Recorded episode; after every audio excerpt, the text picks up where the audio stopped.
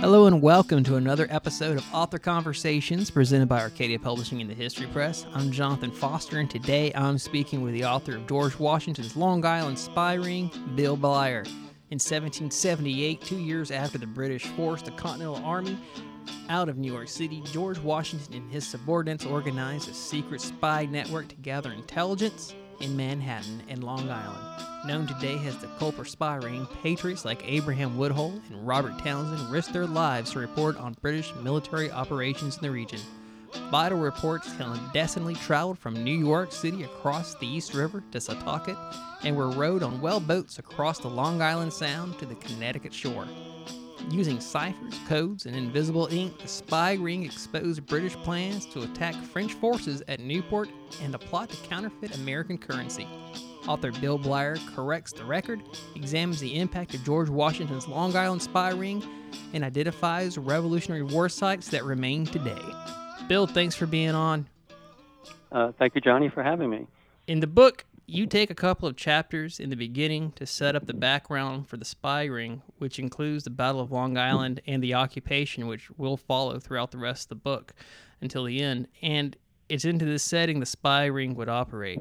And you did a great job, Bill, in those chapters describing the battle and setting up uh, the connections to the Culper family. I know from working with you over the yeah no problem. I know from working with you over the past I guess five years now, you are a very fact oriented person, but you're also very good at using those facts to show these historical figures frustrations, angers, fears that existed on both sides in this case, patriot and loyalist. Do you ever okay. find it hard when writing history to not make one person look in a better light or more of a hero or to cast a villain, or do you let the history and the circumstances do that on their own? And how do you find that balance? Um, I basically, you know, I think it's because I come to this from being a journalist, and you know, that's what you do is you're looking for the truth, for the facts, and they, and they say what they say. If somebody looks good or bad, it's it's because of the facts. So um, you, you know, I mean, the Culpers kind of sort of come out as heroes because they're helping to win the revolution. You know, and the British sort of, you know, if you're uh, don't come off well because they didn't they, they didn't handle the revolution particularly well in the way they fought it. Um, and if you're an American, you know, you're sort of rooting for independence. But uh, um, you know, I really don't have a problem. Um, you know, with making somebody look. I, I basically I think they're look, making themselves look good or bad, and I'm just sort of telling the story. So. Uh, uh, I think that's the journalism, you know, training that's kicking in. Yeah. And you did as the way you connected in the first couple of chapters. You, you kind of set up that background, especially um, with the Woodhull cousin.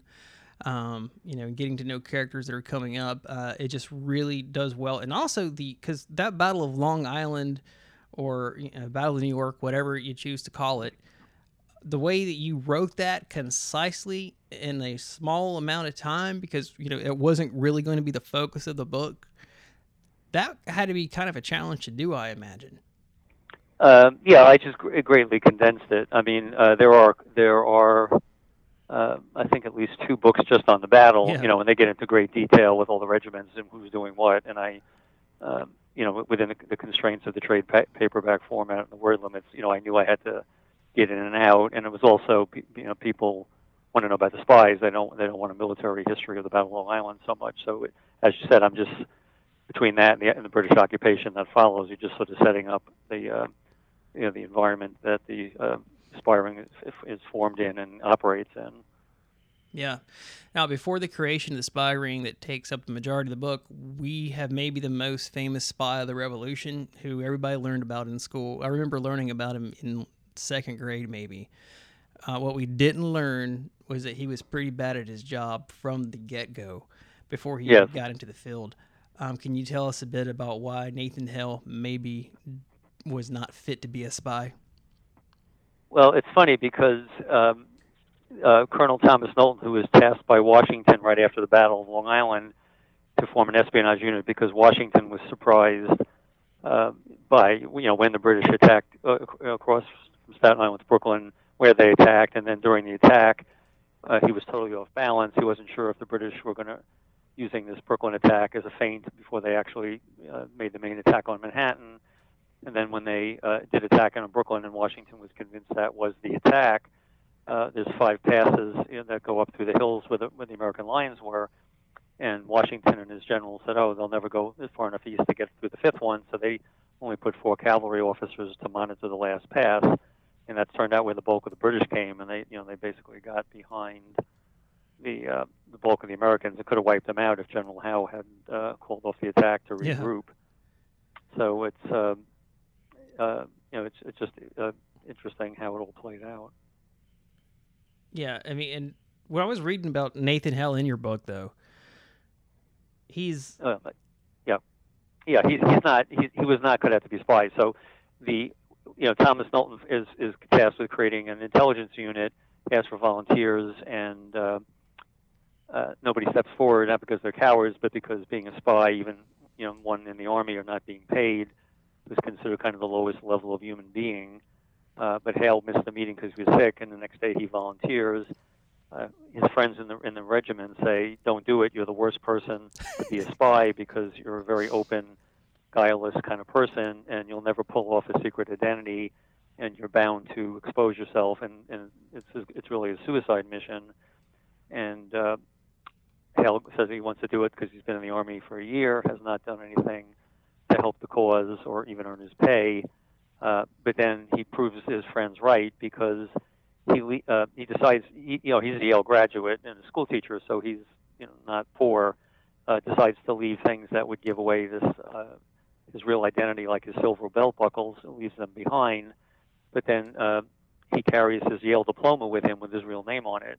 Yeah. So if he says he's a poor Dutch school teacher and he's searched by the British uh, and they see a diploma from Yale with a real with a different name, you know he's already in trouble. Uh, he also had uh, when he was captured, he had a lot of uh, you know written uh, reports on him, you know that clearly show British fortifications, British uh, uh, you know locations, and uh, uh, you know he, he was he was basically dead the minute they caught him because uh, he uh, he just hadn't figured out spycraft and his personality when he when he's actually trapped by Robert Rogers, who was uh, head of Rogers Rangers in the French and Indian War.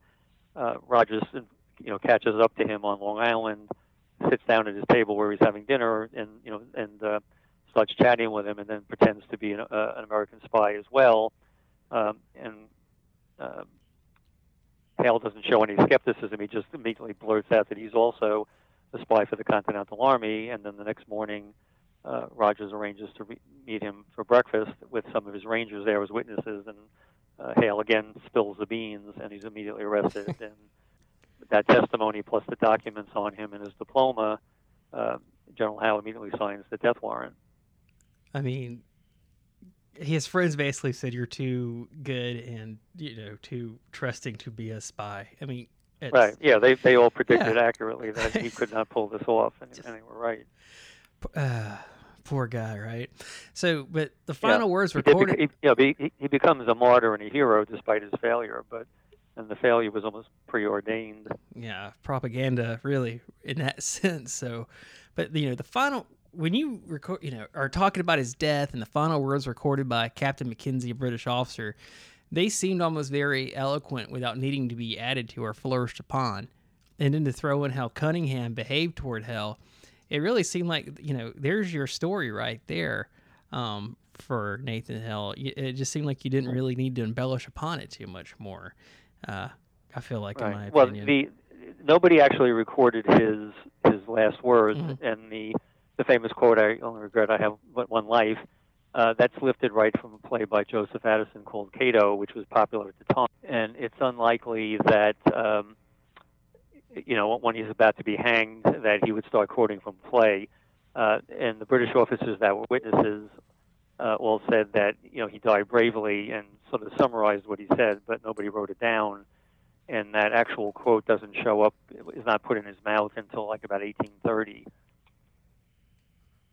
But there's a lot of there's a lot of unknowns. Uh, we, don't know exactly who was caught. We don't know if he was heading west for Brooklyn or back to Huntington to get back on the boat that brought him over. Uh, we don't know exactly where he was hanged. We don't know exactly where he was buried. Uh, just you know, a lot of a lot of uh, still un, unknown information. Absolutely. And after his death, Washington, General Washington, he doesn't just throw away the idea of espionage. He thinks, how can we improve on using spies? And how would Benjamin Tallmadge come into this picture? Well, what happens is um, this first attempt with Nathan Hale is a failure, and then what happens is uh, Knowlton and his unit get uh, uh, tied up in fighting in northern Manhattan, and uh, Knowlton is killed at, and most of the regiment, uh, or whatever uh, unit it was, um, most of them are killed or captured. So uh, Washington has to come up with another attempt, uh, and he does uh, something that we don't know why he picked the person he picks, but he picks a businessman named Nathaniel Sackett to form a spy uh, unit, and uh, we don't know what credentials Sackett apparently had to do it. We just know he did a bad job, and Washington fires him, him after two months. But what he does, which is brilliant, a good choice, is he picks Benjamin Tallmadge, who's a native of Setauket on the North Fork, North Shore of Long Island, to be the liaison between Sackett and and headquarters. And uh, uh, Tallmadge is, is, a Yale graduate, actually a classmate of Nathan Hale. Uh, distinguished himself in a Connecticut cavalry unit because he flees Long Island like most of the Patriots after the Battle of Long Island. Uh, although in his case he was already in the war, he fought in the Battle of Long Island. But uh, as the war was brewing, uh, all the Patriots, most of the Patriots, fled to Connecticut either before or after the beginning of fighting in the New York area. And uh, he fires Sackett after two months because he's not effective. But um, Tallmadge is very good. He's, I mean, they're all amateur spies, and but Tallmadge is a quick learner, and he uh, elevates in several steps over the course. Uh, he elevates their uh, spycraft. The um, so Sackett's fired, then um, Washington appoints uh, General General Charles Scott to be his uh, new spy chief. Scott's a bad choice. He's an infantry uh, brigade uh, commander from Virginia, but his troops are fighting north of the city, and, and Scott shows very little interest in spycraft. Uh, but, but he keeps uh, Washington keeps Tallmadge as, as his liaison or number two, mm. and uh, eventually uh, he, uh, Tallmadge and Scott disagree on how to do spying. Washington gets frustrated. Basically, uh, Scott gets the message and retires from the army. At which point, when Tallmadge is still only 24, Washington appoints him as director of military intelligence, uh, and that's when the spy ring really gets up and running. Yeah, and Tallmadge is the one who begins recruiting, um, such as Caleb Brewster, and Caleb is in a unique position at the beginning um, of the spy ring. It seems like with his whale boats to get information. Um, it just you know so much more information. Mean, I, we we know that you know obviously AMC had that show Turn, and you talk about AMC having the show Turn, but Caleb Brewster, um, just it, there, there seems to be so much more to this historical character than the character you see on AMC. Um, yeah, in the TV you know, show. Turn, Turn is, as I say in the book and in my lecture, is Turn is terrible history. It might be good TV, but it's they sort of mangle the history pretty badly. But yeah. Brewster is a, is a fascinating character, and he actually uh, he's really the one. Uh, you know, Tallmadge is in place, but um, and and you know, and they send a uh, uh, a Major John Clark across uh, from Connecticut to spy on Long Island after Hale uh, when Scott's in charge, and he goes to Long Island, does everything right, uh, stays there for nine months, and gets a lot of information, doesn't raise any suspicion. But um, Washington decides that Clark, who's from Philadelphia, needs to be in, uh, spying in and around Philadelphia. So then they get into a vacuum where they have nothing going on, and then Caleb Brewster, who's in the Continental Army, but he's sort of a lieutenant on detached duty because he's he's a whale boat captain. Uh, unsolicited, writes a letter to Washington saying, "I'm on Long Island a lot, and I'm out on the Sound. Uh, I can give you information if you want it." And Washington is thrilled. Uh, so Brewster actually writes the first. He's the first uh, you know, spy essentially for the spy ring. But right after that, um, you know, and it, you know, this is a whole group of friends and relatives. So yeah. Brewster, Abraham Woodhull, they're all grew up together. Uh, so after Brewster starts it off, then Tallmadge recruits uh, Abraham Woodhull, who's a, a friend, a neighborhood farmer uh, in Setauket, and then he becomes the chief spy for the whole duration. And then it's Woodhull who brings in Robert Townsend in the city to start sending information out when it becomes too dangerous for Woodhull to keep going back and forth. Yeah, into the So city. it- And and in Woodhull, he's had a he's had a cousin killed already too, Yeah. so he has that Yeah. connection. Um, yeah, his his older cousin Nathaniel Woodhull is actually a general in the Continental, uh, you know, Continental Militia on Long Island. And uh, as the Battle of Long Island is brewing, Washington assigns him to round up all the cattle and sheep on Long Island and move it east to keep it away from the British as they're coming on, to, you know, into Brooklyn. Um, he just does a pretty good job, but his men are deserting and they're, uh, you know, overwhelmed. Um, and uh, Woodhull ends up staying in a tavern near Jamaica. Uh, the British cavalry, which is out in advance of the the army, uh, learns where he is, surrounds the tavern, and ends up fatally wounding him. Uh, and uh, he, he's put on a prison hulk, and then they finally put him in a hospital in Brooklyn when they realize he's in bad shape, but he dies there. But he becomes like the first, you know, major martyr uh, in the New York area for the Patriots in the Revolution. And uh, Abraham Woodhull, you know, knows the story, and a lot of people think his motivation for being the spy is because he wants to avenge his uncle, uh, his cousin. Yeah, and Bill, you know, I really like too that you. I mean, if you're going to tell the story of Nathaniel Woodhull, you have to mention what he's doing. But the fact that that that is in the book of you know he's trying to get that livestock moved in front of the British before those lines get there and capture that livestock is important because not only when you're evacuating when you're trying to do an organized retreat are you trying to get the men out but you also got to think about once you get the men out how are you going to feed this army and you know Exactly. people don't really think about that a lot. So I, I just thought that was really neat and cool that that part of the history was included in the book too. Um, from a history nerd standpoint of course. I know some people don't think about that kind of thing but i do and i thought it was nice uh, touch that that was in the book. Um, Yeah, well, Washington was, uh, you know, he, he basically learned, he learned a lot, you know, including the value of military intelligence and what can happen without it when he was almost killed in the French and Indian War, uh, because the British just march out in their redcoats out into the wilderness, and the French and Indians almost wiped them out. Um, but you know, he, I mean, he was a pretty quick learner, and, and um, you know, when you read, you know, how this all comes together, I mean, I, gave me a much better appreciation for Washington. Mm, absolutely. Now, if you were a member of the ring, say Abraham Woodhull, and then it's going to be a little bit different maybe for Townsend because he's going back and forth more, and you're traveling into the city, into New York City, um, and you had to endure questioning by British sentry, um, what would that experience be like? uh, it had to be pretty scary. Um, I mean, they, they were careful as they could be, you know, and later they're using secret code letters and then secret ink, invisible ink. But uh, Woodhull seemed to be very unlucky. He was also very nervous. You can tell from his letters he's like very Mm. paranoid about uh, security and being apprehended. And a lot of times he, you know, he talks about like chucking it all and running off to high, you know, to Connecticut to get out from behind the British lines. Um, but he seems to get questioned a lot and roughed up a lot and searched a lot at one point, uh, this group of uh, Tory uh, sort of you know, irregulars or brigands uh, stop him, and they actually strip, strip search him and go through his horse. Um, and he's got a letter secreted inside inside the stitching of his saddle, which they don't find. Uh, and he has one dollar on it, and they feel like uh, after abusing him that it wasn't even worth taking the dollar because Mm. you know it was like uh, if this guy all, all he has to his name is one dollar, we're not going to take his last dollar but you know he's constantly uh, getting harassed by the British sentries by the East River and, and these patrols and these uh, loyalist bands of thieves, uh, which is why he, he finally convinces Tallmadge in Washington there needs to be somebody embedded in the city uh, sending out information rather than traveling back and forth.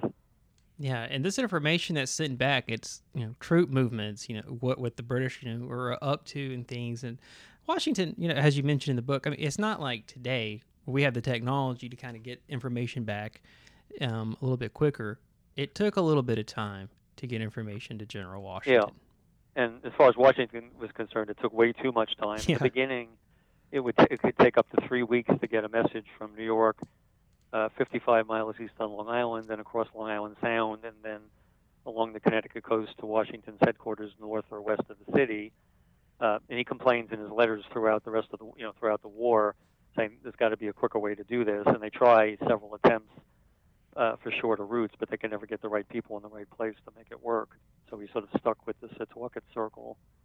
Yeah, and they had different couriers too uh, that you mentioned in the book too that will um, deliver these messages. And I do yeah, want to there were add, at least sorry, uh, at least three or four that we know of. Uh, and Woodhull, even after Townsend was in the city, and there were couriers, Woodhull occasionally would still go in, uh, but he tried not to because you know he, he said I've become infamous. You know all these centuries, and uh, you know and thieves and everything. They all keep seeing me, and they know who I am, and every time uh, I encounter them, I get rougher and rougher treatment. Yeah, yeah. And you know, and there's one big thing that I feel that the spy ring, you know, did that has to do with Washington that I don't want to give away. I want people to read the book, obviously, for that. Um, we've barely scratched the surface on it. Um, I do want to talk a little bit about Anna Strong because you do you do talk about her in the book, and that's going to kind of tie into my next thing. Um, Okay. because we barely scratched the surface really because there's so much more in the book. You have um, examples of the um, letter writing, the different ciphers, how the ciphers have evolved kind of over time in the book. Really interesting stuff. But you also have a section of the book with physical locations that we can go to and visit today. And even though you talk about Anna Strong earlier in the book and the whole you know legend that surrounds her putting you know a, a petticoat up that might be black and different um, handkerchiefs up saying where to go for Caleb to go to or for Abraham to go meet Caleb in a different cove um, based on the number of handkerchiefs how that may be a legend maybe be true there's no way to certainly prove it but based on where Right. that was um, Caleb couldn't see that from across the bay um, and you know that because you've actually you can actually go to that place and see it um, yeah, and that's uh, the- yeah, uh, and I was just going to yeah, say and- and that's some and some of the some of the other authors clearly didn't. One one who I picked to task is uh, he has uh, Tallmadge in Connecticut looking with a spyglass across Long Island Sound and across the bay uh, to see the petticoat. So he not only buys the story of the pe- of the petticoat and handkerchiefs, uh, he's saying that that Tallmadge could have seen this. Not not not Caleb Brewster, but sorry, Tallmadge yeah, could see it, uh, which ignores the curvature of the earth, ignores a, a big uh, barrier island like with sand dunes, ignores about a mile of, of, of hilly trees before you actually could, you know get to Anna Strong's plant uh, you know plantation home. Uh, it's physically impossible, uh, even from the southern shore of Long Island, to see that's that uh, that clothesline, let alone all the way across Long Island Sound. So, uh, and I've actually this, this author communicated with me after after the book, and uh, you know thanked me for my analysis of his analysis. But he said he actually went to Setauket. So I'm saying to myself, um, well, if you were there, you would know you know there's this big peninsula full of trees, and you can't see Long Island Sound from the house, and you can't see the house from Long Island Sound. But uh, Well, was the peninsula lot of- trees lot there the then? authors- Like, was was that how it would have been historic? Or I'm trying to yeah, Picture- it, okay. it's always been that way. All right. You know, and that area is still is still pretty unchanged. But uh, yeah, I mean, some of the stuff I found in previous authors was just like stunning. I mean, it's just wild speculation that makes no sense when you analyze it. Well, see, Bill, that's why it's so cool because the la- the last part of the book is places you can go to where these events happen. And reading learning about history is one thing, but going to a site where historical events actually took place really brings the history home. And Right. that's awesome that you included all these places in the book. So, Yeah, well, the I mean that was always my intention to do sort of a hybrid, half story of the of the spy ring and half tour guide for all these Revolutionary War sites uh, from the spy ring or just other things with a direct connection to the war. Um, so I was just going to tell the story, you know, my version of the story. and Every author has done that, and then when I saw all these conflicting versions and stuff that you know seemed like wild speculation, I decided to do an analytical history, as I call it, where I go through all the different versions and then try to pick through it and say this is impossible or this makes sense or this you know who knows. Um, and that, you know, so that that part's unique because no other author has actually you know looked at all the different versions before like that. yeah, I like that. And also, like I like that you're actually not afraid to be like, I'm not sure, but this is what we have. You know, like you said, make up your own mind about it. I think you said that in the Right. introduction. Um, Bill, it's always a pleasure to talk with you. Thanks for being on. Well, thank you, Johnny, and thanks to the History Press because uh, they've done a really nice job with five of my books, and I have uh, two more in the works. So Awesome. it's a great, great operation to work with. George Washington's Long Island Spy Ring is available now wherever local books are sold and online at arcadiapublishing.com. As always, I want to thank Jay and Bill's Unnamed Band Project for the show's theme song. You can find them on Facebook and Instagram. Thanks for listening, and I will talk with you again soon.